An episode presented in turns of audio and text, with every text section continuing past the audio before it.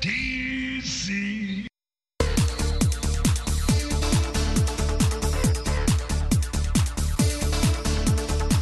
Hello, I'm Linord Moudou. Welcome to Health Chat. On the program today, we'll have an exclusive interview with Dr. John Nkengasong, Director of the African Center for Disease Control and Prevention. But first, health experts say people with chronic pre-existing conditions can develop complications when infected with COVID-19. Pre-existing conditions cover a wide range of diseases, among them hypertension, cancer, cardiovascular diseases, and diabetes. In a study published online by the U.S. Centers for Disease Control and Prevention, researchers found that COVID-19 infection is associated with worsening of diabetes symptoms. We start in Goma in the Democratic Republic of Congo. The city has already recorded dozens of COVID-related deaths among people with diabetes, a concern for those living with the condition, as well as health personnel. A story by Zanem Neti Zaidi. Nearly 2 years of pandemic isolation and illness have taken their toll, not only in deaths and lingering symptoms, but also in our heads. Prior to the pandemic, there were around 1 in 10 adults reporting symptoms of anxiety and depressive disorder. And now our most recent research shows that around 3 in 10 adults are reporting these symptoms. Working adults, the ones with the most responsibilities during the pandemic, seem to be the ones affected most. We often refer to them as sort of a sandwich generation because they're stuck between children and teenagers and then their parents. And they're basically having to try to juggle working with caring for their parents who have more needs now because of their social isolation, as well as their children. And maybe they're educating their children on and off at home and trying to manage their social lives. But really, psychologists say the pandemic has affected everyone. An overwhelming majority of Americans have a close relative or friend who has either died of COVID or has had a very severe case. Many have lost their jobs. Children miss spending time with their peers, and teenagers are likely to miss out on their school proms. Divorce rates are up. Experts call all this collective trauma, and one of the main reasons behind it is uncertainty. When the September 11th terrorist attacks occurred, or there is a hurricane, or there is a tornado, there is a date that it started and it stopped. And what people do in the aftermath is pick up the pieces, try to rebuild their lives, try to emotionally recover from the event. That is very, very different from what we're seeing here. We didn't have a clear start. We won't have a clear stop. And this is chronic stress. Experts say standard ways to fight anxiety don't really work in this case. Advice that's often given to people feeling down, like meeting with friends more, traveling, visiting parents, and exploring new places, are simply not safe during the pandemic. And, how do you do that when the information that comes from the CDC or other informed individuals or regulatory bodies are like, don't go to crowded places. If you love music, don't go to a concert. Don't go to the movies. Don't go to church or to synagogue, because those are places where people congregate and they may be helpful in terms of you're dealing with all of what's going on with the pandemic, but those resources aren't there. Psychologists themselves are experiencing the same difficulties as everyone else. Trauma expert Professor Lisa Brown of Palo Alto University says she tries to connect with friends and loved ones as much as possible. This is the time to reach out to others. I've had a lot of friends from college that I haven't talked to in a long time call me, and it really makes me feel excited and happy. I'm thrilled to death that they made that effort to call me. Let's call each other. Let's stay in touch. Let's send each other a letter. But experts say the trauma will not end suddenly, even if COVID-19 restrictions are lifted soon. They say for many people, it will take years to deal with the pandemic's psychological impact. For Lisa Bakalets in Washington, Anna Rice, VOA News. For more on diabetes, I spoke with Dr. Daniel Katambo Kinungu, expert in lifestyle prevention and management of non-communicable diseases in Tanzania. Diabetes is a condition that results from elevated blood sugar. Now, if your blood sugar is elevated because you lack insulin, that is type 1 diabetes. Okay, but if the condition occurs due to insulin not working properly and it's associated with a lifestyle, that is called type 2 diabetes. If the condition or elevated sugars are first detected at pregnancy, then that is gestational diabetes. If the condition could have been probably you're suffering from another medical condition and you're using drugs like the steroid medications, that can induce diabetes. If the condition is associated with maybe excessive alcohol use, which can result in something called pancreatitis, then that is pancreatic-induced diabetes. If the condition is associated with maybe injury to the pancreas, that is trauma-associated type diabetes. Everybody has the same chance of getting COVID. Where the difference comes in is if you have diabetes and it is not controlled, and then you get COVID. This is where we tend to see more complications, and unfortunately, we see that association with death. Regardless of what type of diabetes you have, the first treatment is usually lifestyle change. Type 1 is lack of insulin. So on top of lifestyle change, you need insulin. Now, when it comes to type 2 diabetes, we have known this condition to be generally progressive. But now we can smile because we can put this condition into remission. If these patients adopt proper lifestyle change, well guided by healthcare professionals who understand what remission is, they will stop taking medications and they will revert back to normal glucose metabolism. If you look at the IDF, International Diabetes Federation numbers, we have about 24 million Africans suffering from diabetes. In the next 20 years or so, it's projected that that number will even go up by 134%. And remember, Africa as a continent, we haven't really phased out communicable diseases. So we will be having sort of like a double effect. If we don't do something now, we may unfortunately see a lot of burden, especially when it comes to diabetes, hypertension, and obesity, and hence loss of lives. That was Dr. Daniel Katambo Kinungu, expert in lifestyle prevention and management of non-communicable diseases in Tanzania. After 2 years, the coronavirus pandemic seems to be taking a toll on Americans' mental health, with a growing number of people suffering from a wide array of issues, from anxiety to depression. Lesia Bakalets has the story, narrated by Anna Rice. Nearly 2 years of pandemic isolation and illness have taken their toll, not only in deaths and lingering symptoms, but also in our heads.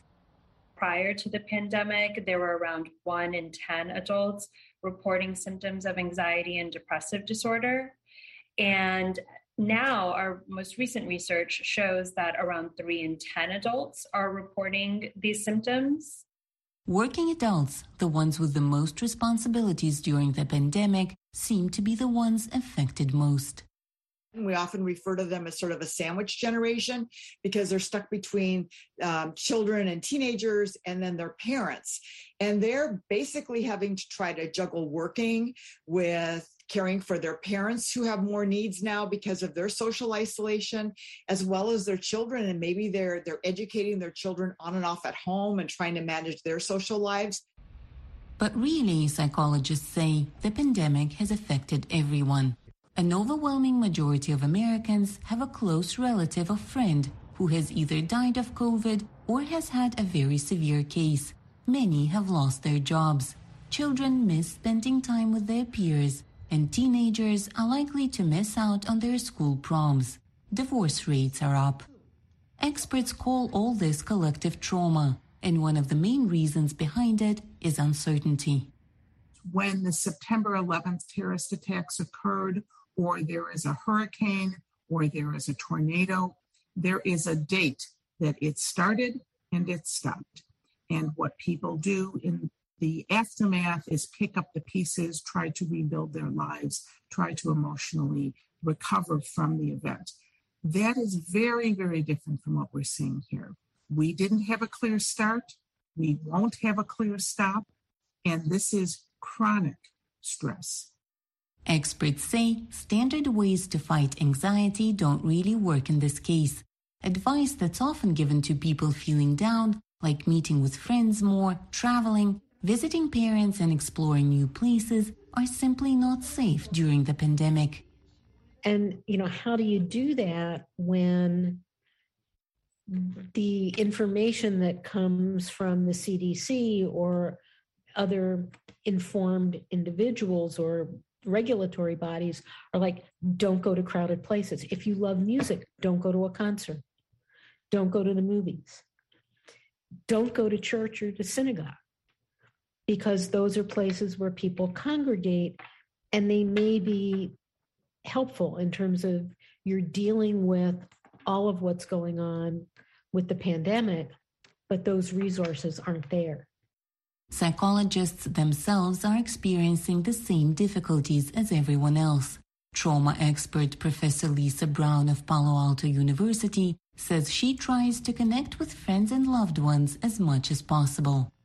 You know, this is the time to reach out to others. You know, I've had a lot of friends from college that I haven't talked to in a long time call me, and it really makes me feel excited and happy. I'm thrilled to death that they made that effort to call me. Let's call each other. Let's stay in touch. Let's send each other a letter.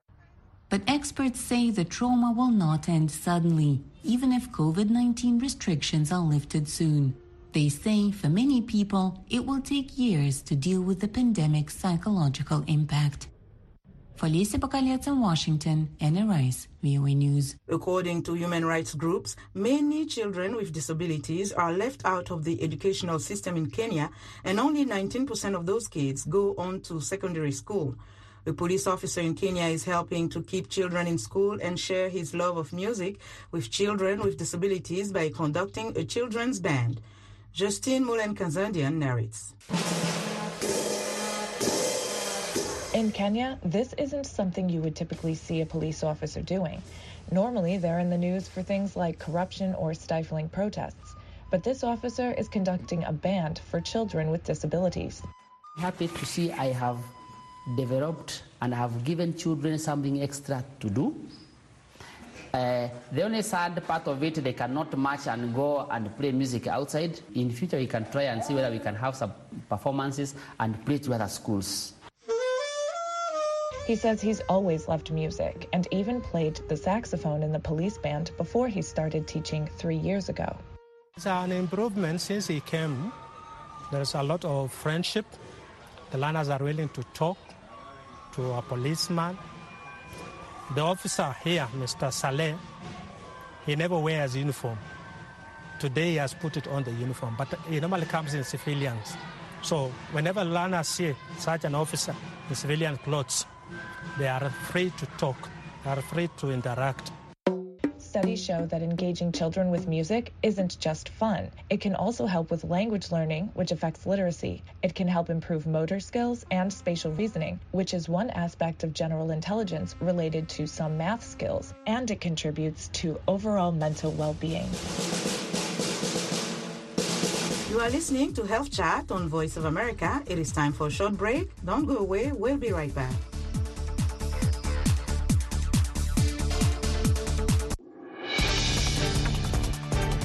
Hi, I'm Kim Lewis. Join me and a panel of journalists as we discuss the top stories of the week, including a new round of peace talks aimed at ending Russia's invasion of Ukraine began in Turkey, as Russia's shelling continues throughout Ukraine, despite the Kremlin announcing new battle plans focused on the eastern region. Join us for issues in the news this Saturday and Sunday on The Voice of America. Join me, Heidi Adams, on the next Straight Talk Africa as we explore Russia's rising influence in the Sahel region. We'll talk to the Prime Minister of Côte d'Ivoire and introduce you to the new President and CEO of the U.S. African Development Foundation. All this and more on the next Straight Talk Africa, this Wednesday at 18:30 UTC.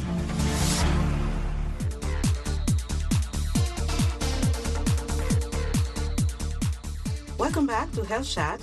The African Center for Disease Control and Prevention has been at the forefront of the fight against COVID-19 in Africa.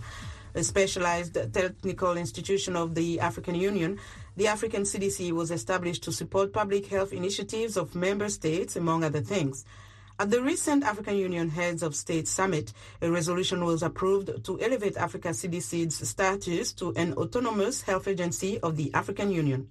In an exclusive interview, I spoke with Dr. John Nkengasong, the director of the Africa CDC, about the significance of the move and his assessment of the current state of COVID-19 in Africa. Take a listen. I think it's a remarkable advancement of the mandate of Africa CDCs. It makes it an autonomous health agency responsible for health issues on the continent. So that is the equivalent of what WHO is to the United Nations, which is really a good thing for the continent, because over the last 2 years, the political leadership of the continent, including the head of states, have actually seen the value in having their own public health agency.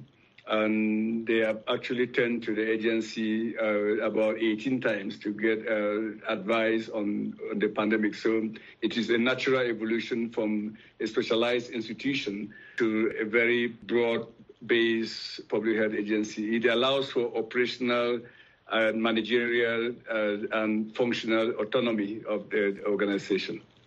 Let's talk about the coronavirus pandemic. Africa has recorded over 11 million cases of COVID-19, more than 2 years in the pandemic. How do you assess the situation currently? We are seeing a steady decline in the number of new cases over the last couple of weeks, which is good news. Most countries have now gone through the fourth wave, and some actually have gone through the fifth wave. But overall, we see that we peaked during the Omicron, and as a continent, it has actually declined significantly, with almost 25% reduction over the last couple of weeks. But it doesn't mean COVID is away. It has gone away. We have seen this scenario like 4 times, where we see a peak, and then we see a decrease, and then we see another peak. My advice to the continent is that use this period of low transmission to reinforce uptake of vaccinations, to reinforce that we have public health measures, not necessarily lockdowns, but make sure that you open up the society in a more careful manner, in order not to bring back a sharp rise in the number of cases. Speaking of vaccine inequity has been a problem faced by the African region. Recently, in an interview, you spoke about asking that all COVID-19 vaccine donations for Africa be paused until the third or fourth quarter of this year.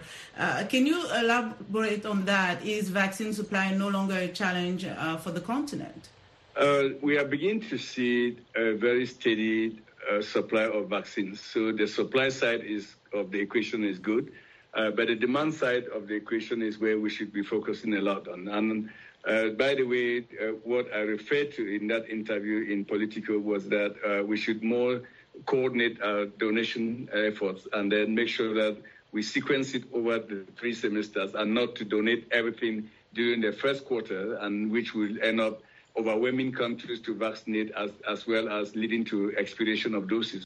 The focus now truly should be to support countries so that they can actually scale up uptake of vaccines. As we speak, only about 15% of the continent of Africa has received full doses of vaccines. That is 2 shots of the vaccines in case of those who are receiving double doses there. So if the target is to get to 70%, and the continent is at 15%, and then that tells you that you have a long way to go to get to that endpoint by the end of this year.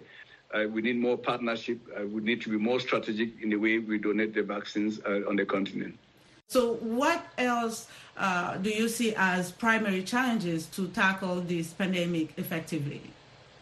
So there are a series of areas that we need to focus on to get this pandemic under control in Africa, recognizing that, yes, there's a sense of optimism around the world that countries are easing lockdowns, which we all salute and congratulate, because the vaccination levels in those countries is much elevated. And if you combine the levels of vaccination with natural immunity, it suggests that there's a substantial level of population antibody levels, which is very good.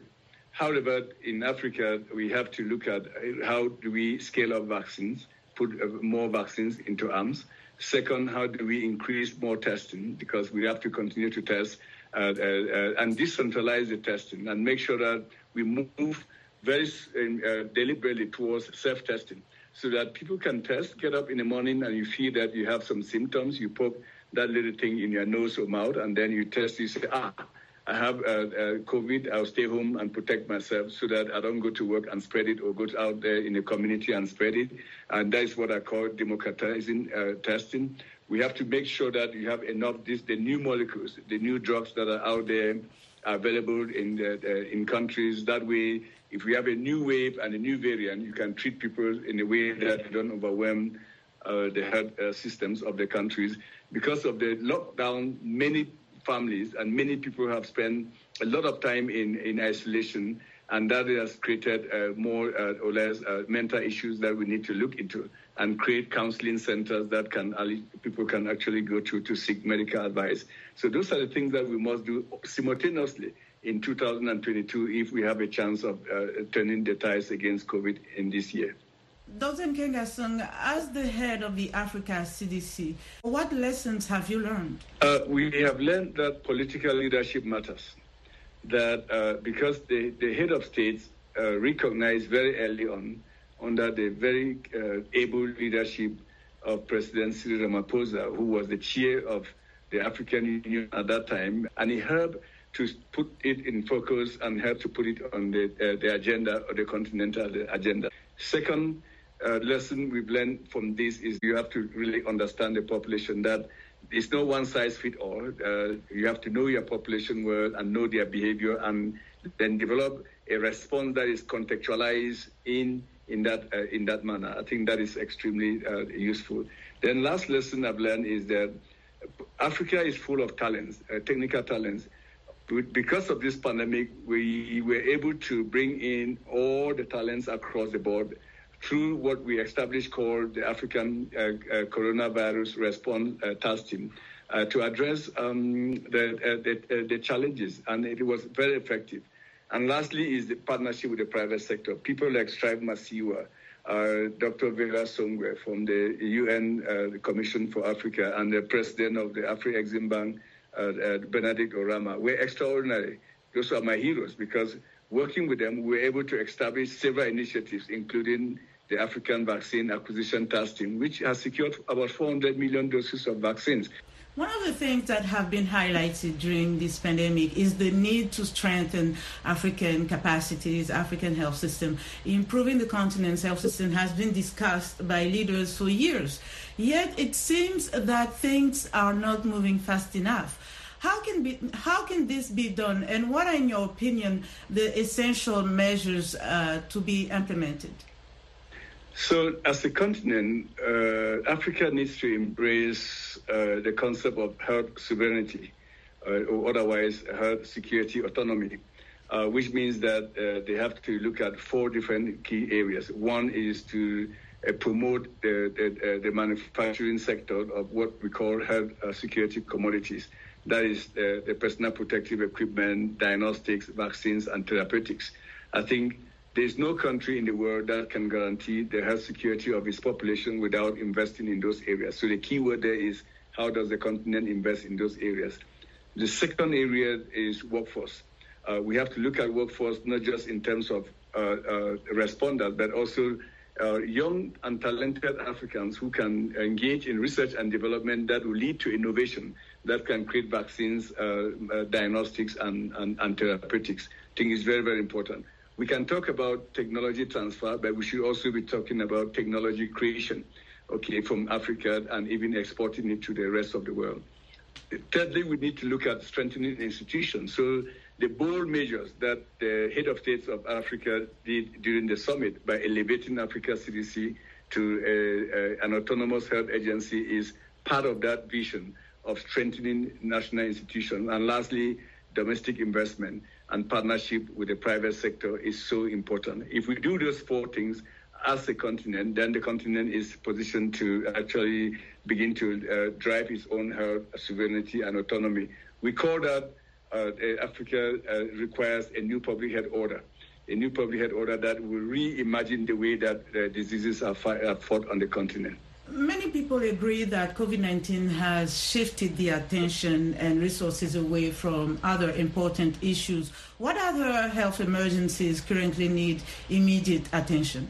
We have to recognize that this pandemic, we are in the middle of a pandemic, and that even during this pandemic, we have to deal with even other emerging infectious diseases like Ebola in North Kivu and Ebola in West Africa. So I think we should always be mindful that the fact that we're dealing with COVID-19 doesn't mean that other emerging diseases will occur. We have large issues to deal with respect to the occurrence of resistance to antibiotics. We also have the endemic diseases that are ongoing, the HIVs, the TBs, the malarias. They are still there, and they are creating a lot of harm in the community. A combination of HIV, TB, and malaria kills about 1.2 million Africans a year, so we should never forget about that. And then, of course, the rising levels or frequency of non-communicable diseases, the cardiovascular, the diabetes, and others, is so important that we should continue to look at. So we call those syndemics that the continent of Africa must develop partnerships with to address these syndemics. And finally, on a personal note, as a leader, what keeps you up at night? What keeps me up at night is essentially how we are going to bring this pandemic to an end. Without a clarity of action, the pandemic will continue to have an unpredictable and uncertain trajectory on the continent. And we don't want to see COVID-19 living side by side with HIV, TB, and malaria in Africa. That was Dr. John Nkengasong, Director of the African Centers for Disease Control and Prevention. That's all for this edition of Health Chat. For the latest news and coverage on the coronavirus pandemic, visit voanews.com. Thank you all for joining us, and special thanks to all our affiliate stations throughout Africa for carrying Health Chat.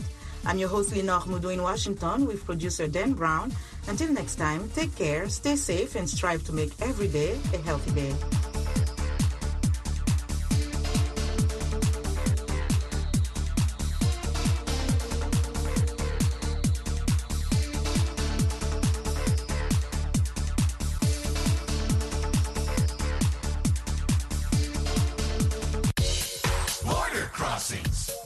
Join host Larry London, on Border Crossings, VOA's only worldwide music request hour. Oh. Every weekday at 1500 Universal. Tune in for the biggest hits and amazing artists, win prizes, and get the latest news from exclusive celebrity interviews. Ooh. Send your requests to Facebook at @VOA Larry London, Twitter at Border Crossings, or Instagram at Border Crossings VOA, or call 202-619-2077 and have your favorite music played to the entire world. Ah. Don't miss Border Crossings every weekday at 1500 Universal, only on The Voice of America.